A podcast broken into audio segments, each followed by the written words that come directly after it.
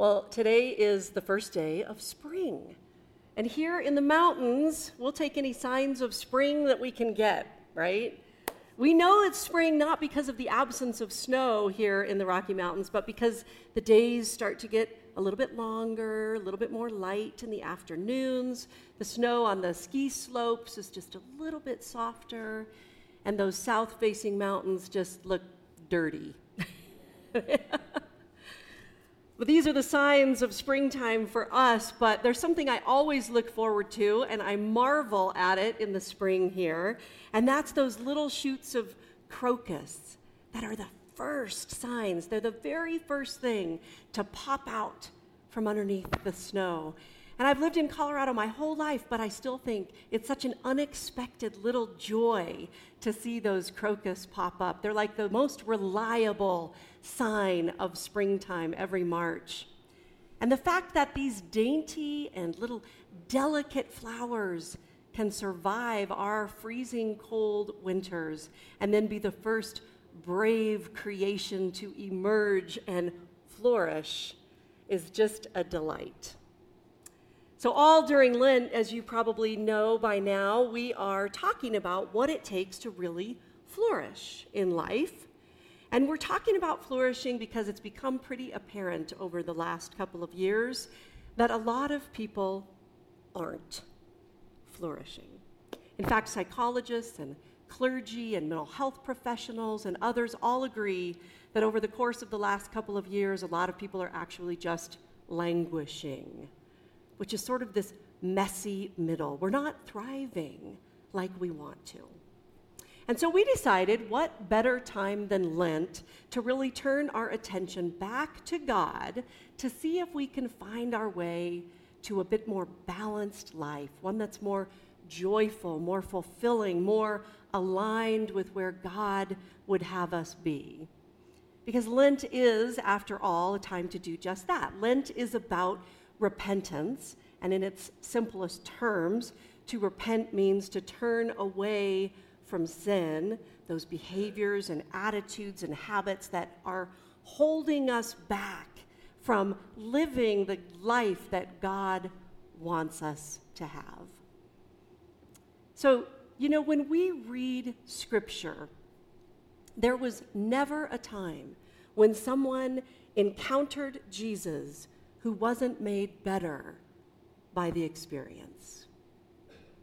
Jesus met the lowly, the outcasts, the sinners of all kinds. He met the hurting, the sick, the soldiers, the criminals on the cross.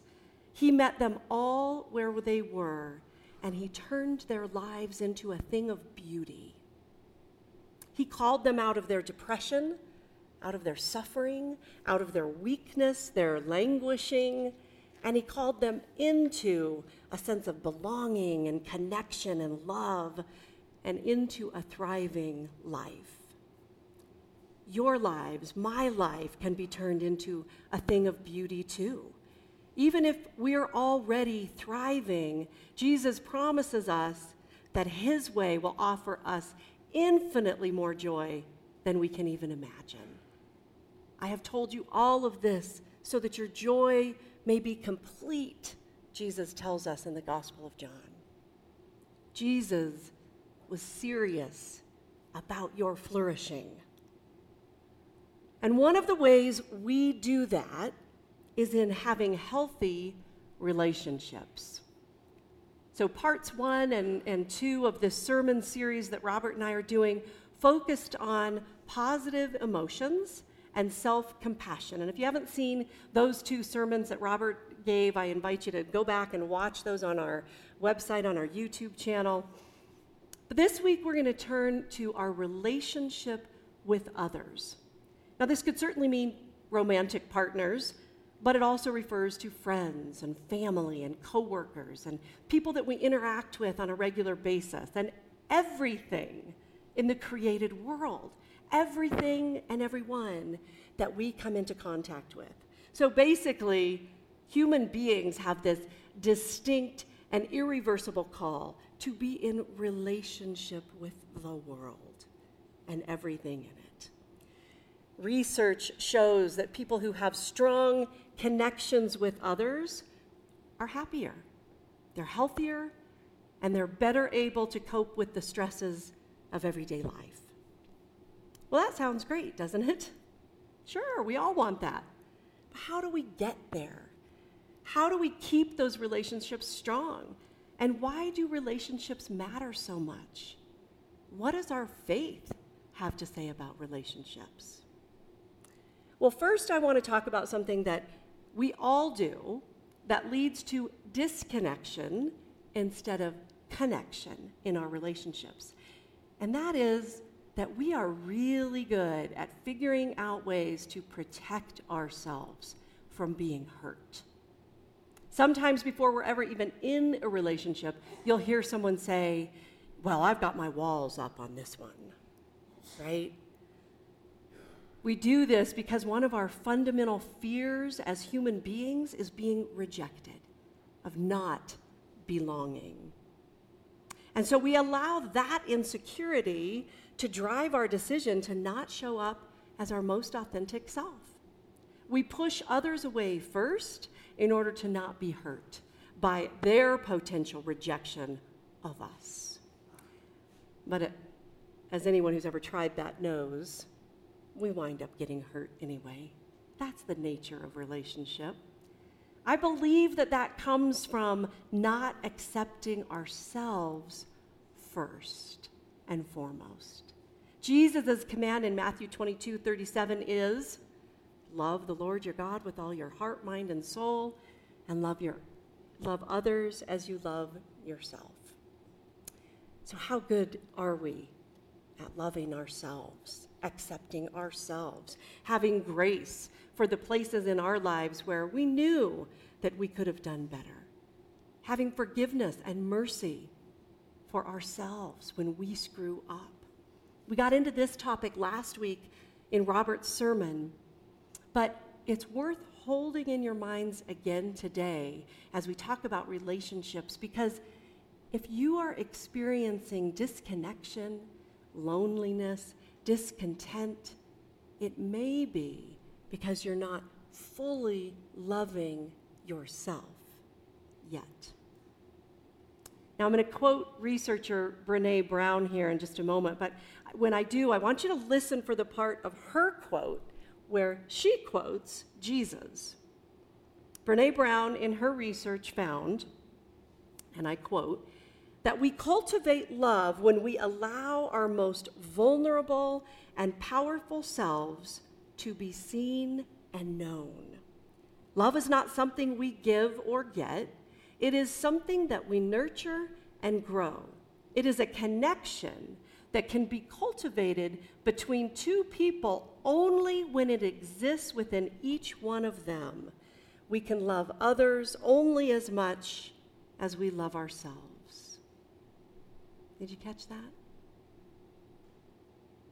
Love is a connection that can be cultivated between two people only when it exists within each one of them. And we can love others only as much as we love ourselves, to quote Jesus and Brene Brown.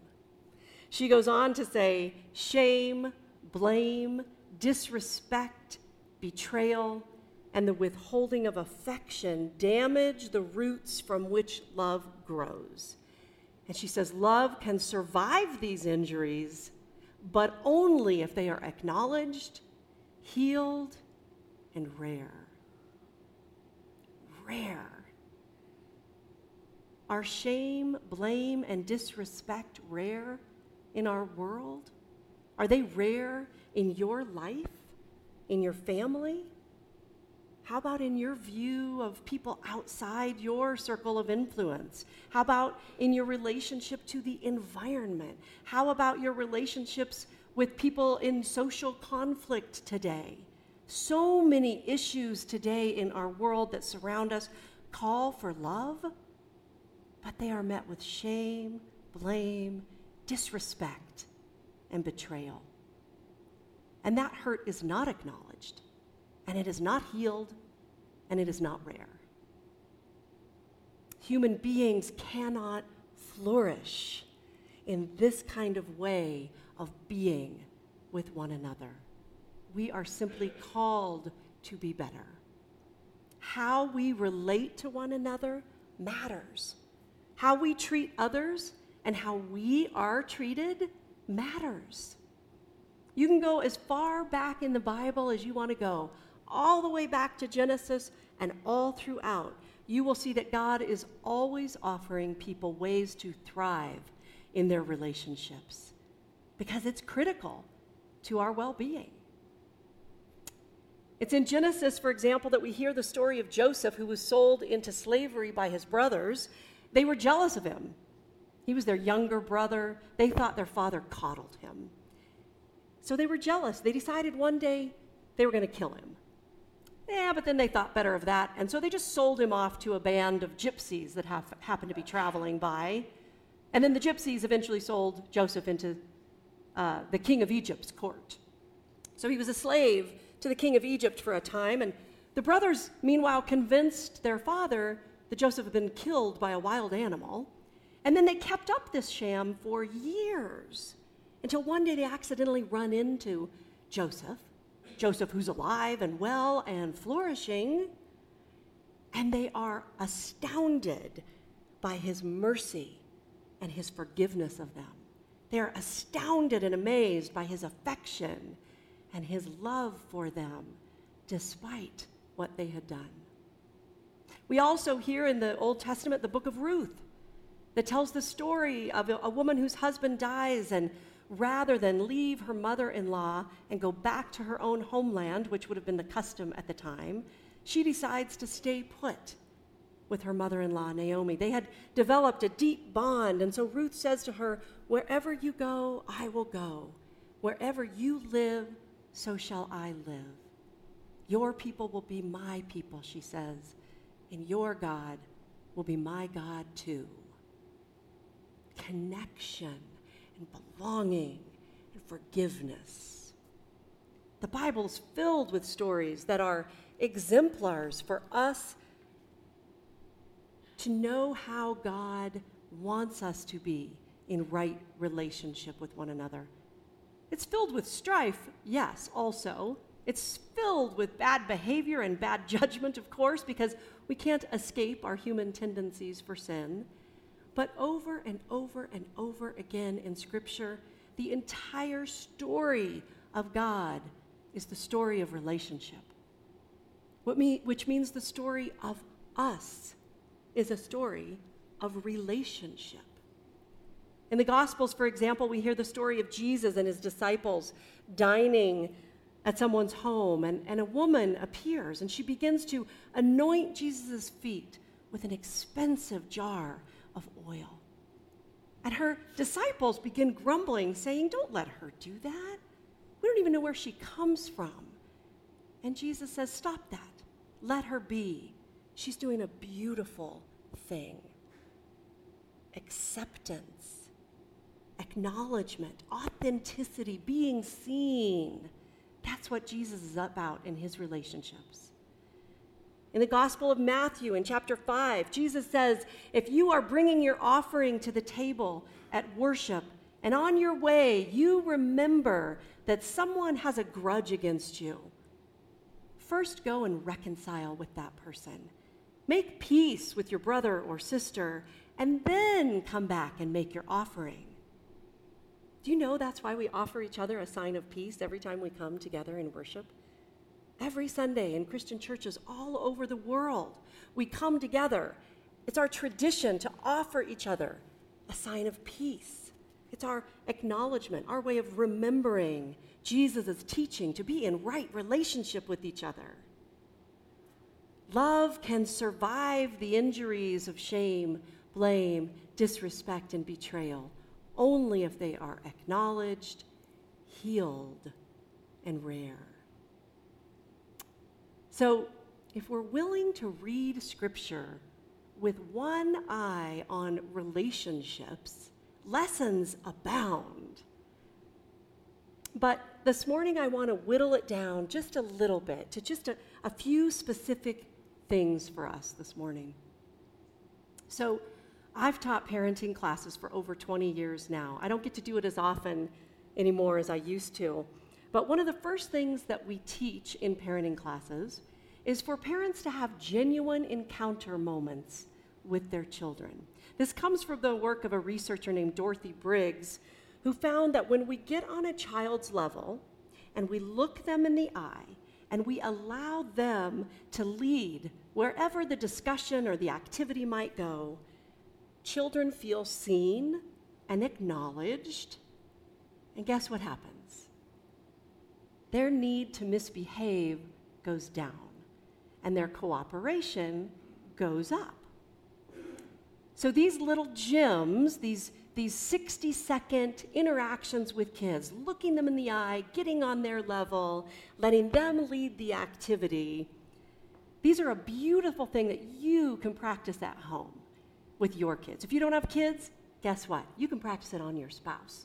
You can practice this on the people that you work with or the people in your neighborhood. Shoot for two or three of them a day. They're just a beautiful way to connect, okay?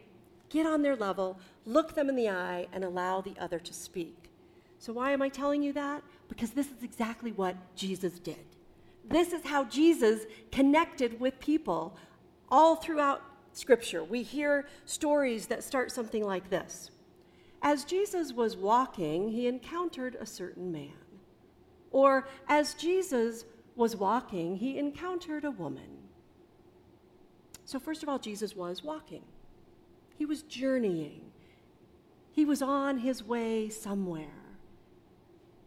And he encounters someone. And then it usually goes something like this The man or woman asks Jesus a question. Or the man or woman says to Jesus, and Jesus listens. And Jesus ponders. Something is said to Jesus, and he listens. It's like a, a call and response. Something is said, Jesus is all in. He takes off his sandals. He sits down in the grass. He accepts a glass of water pulled from the well. He kneels in the sand. He stands under a tree. Whatever is needed to make that person feel seen and acknowledged, Jesus stops and he is fully present with them.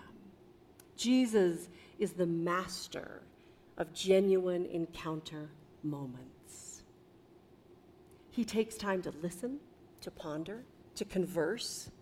He answers questions, he poses questions. Jesus doesn't stand apart from the people, he is the people. He is completely present to them. He is never indifferent. He's never lacking in compassion. He is never shaming. He is always of service, always listening, always healing. Every encounter with Jesus is shimmering with the possibility of transformation for the other person. You see, relationships are not just about how we interact with people we love, relationships are about how we interact with people, period. Imagine if all of our encounters with everyone that we meet, everything that we come in contact with in God's created world, shimmered with the possibility of transformation. It's not, it wouldn't be because of anything that we say or do per se, but because Jesus was so present with us in that encounter that it was holy from the very start. That's our hope. That's what we can strive for. That's our call, you know, as disciples of Jesus. How are we engaging with the Holy Spirit to journey with us as we encounter the world? Are we inviting Jesus through prayer and petition, through awareness and intention to be with us in our discomfort, even around certain people, in certain relationships that we have, around certain divisive issues? Are we inviting the Holy Spirit in? Whole systems can be changed if we simply look at someone and look them in the eye and listen to their story. You cannot help but see someone's humanity when you do this. It doesn't mean you have to come to a place of agreement with someone. You don't have to convert them over to your side of thinking, your theology, your politics. It simply means that you're willing to hear how this person came to this particular way of being in the world and then to access love in your response. The night before Jesus died, he prayed for his disciples. One of the things he prayed for was unity. He specifically prayed that they may be one. And I think Jesus knew full well that this would be one of the most difficult things for humans to accomplish. Because to be unified, we first have to accept each other's diversity. We are called to welcome everyone, to love everyone, to listen to everyone, and to try to understand them. Jesus didn't discriminate because of someone's race or gender or politics. He cured the Roman soldier's son and the woman with the bleeding disorder. He dined with Pharisees and prostitutes. If he were here today, I have no doubt he'd be hanging out with Republicans and Democrats and drag queens and trans kids. He'd be hanging out with environmentalists and conspiracy theorists. And my strong belief is that he wants us to do the same. Not to convert, but to converse, to talk to each other, to be unified. Did you know that in a nationwide poll last year, nine out of 10 people in this country said that we have to find ways to move forward together peacefully, even when we strongly disagree with each other? Now, I find it remarkable that 90% of Americans could agree on anything, but that's what they agreed on that we should all find a way to move forward peacefully when we disagree. But I'm not done. 90% of them also said that now is the most important time, more so than ever, that we need to overcome our divisiveness. So we need to find peaceful ways, and we need to do it now. 90% of us believe that. As Christians, the very disciples that Jesus prayed for that night are us. And we simply cannot ignore the status quo. If overcoming divisiveness is more important than ever, then let it begin with me. Let it begin with us. What if we, as the church, led the way in that transformational relationship building? What if we did it in our homes, in our communities, in our workplaces, in our congregations, in the nation, in the world? What if we, Snowmass Chapel, led the way in that? Your own potential for human flourishing depends on your ability to nurture and grow healthy relationships. Your happiness depends on it. And our world is craving it. So, as I wrap up this morning, I invite you to hear once more the words of our scripture this morning that Bob read. I'm going to read it again right now to you, and I invite you to even close your eyes for a moment and just meditate on these words from Paul in the book of Romans and hear what God may be speaking to you through them and through this message this morning. And when I'm done, Bob will join me again for our prayers of the people. So just take this in quietly, and we'll spend a few moments reflecting on it before we join in prayer. So, again, from Romans chapter 12. Let love be genuine. Hate what is evil. Hold fast to what is good. Love one another with mutual affection. Outdo one another in showing honor. Contribute to the needs of the saints. Extend hospitality to strangers. Bless those who persecute you. Bless and do not curse them. Rejoice with those who rejoice. Weep with those who weep.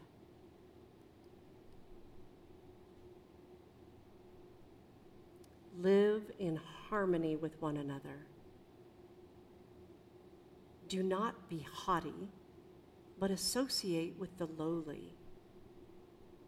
Do not claim to be wiser than you are. Do not repay anyone evil for evil, but take thought for what is noble in the sight of all. If it is possible, so far as it depends on you, live peaceably with all. Beloved, never avenge yourselves, but leave what is God's to God. Instead, if your enemies are hungry, feed them. If they are thirsty, give them something to drink. Do not be overcome by evil, but overcome evil with good.